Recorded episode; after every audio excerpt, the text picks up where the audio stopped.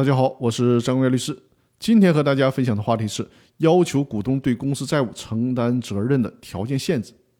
公司法司法解释二的第二十二条讲得很清楚：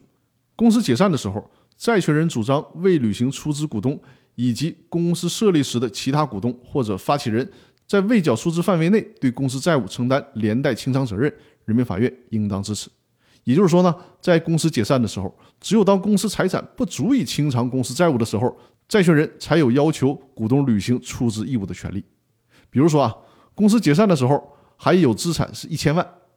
对外呢欠了八百万的债，股东未实缴出资五百万。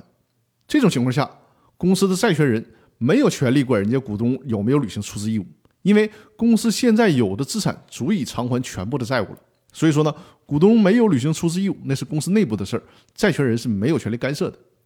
再有就是呢。未履行出资义务的股东承担责任也仅限于该股东未出资范围内。比如说啊，公司解散的时候没有资产了，但是呢还欠债权人五百万，而股东小明有二百万的出资义务没有到出资期限，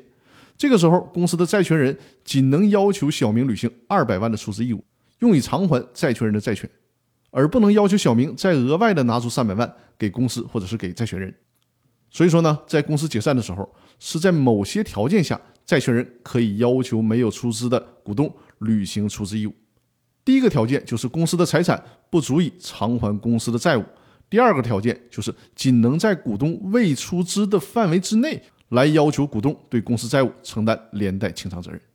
那好了，我们这周的分享就到这里了。那希望大家周末好好休息一下。更多内容我们下期来继续学习。感谢大家的收听。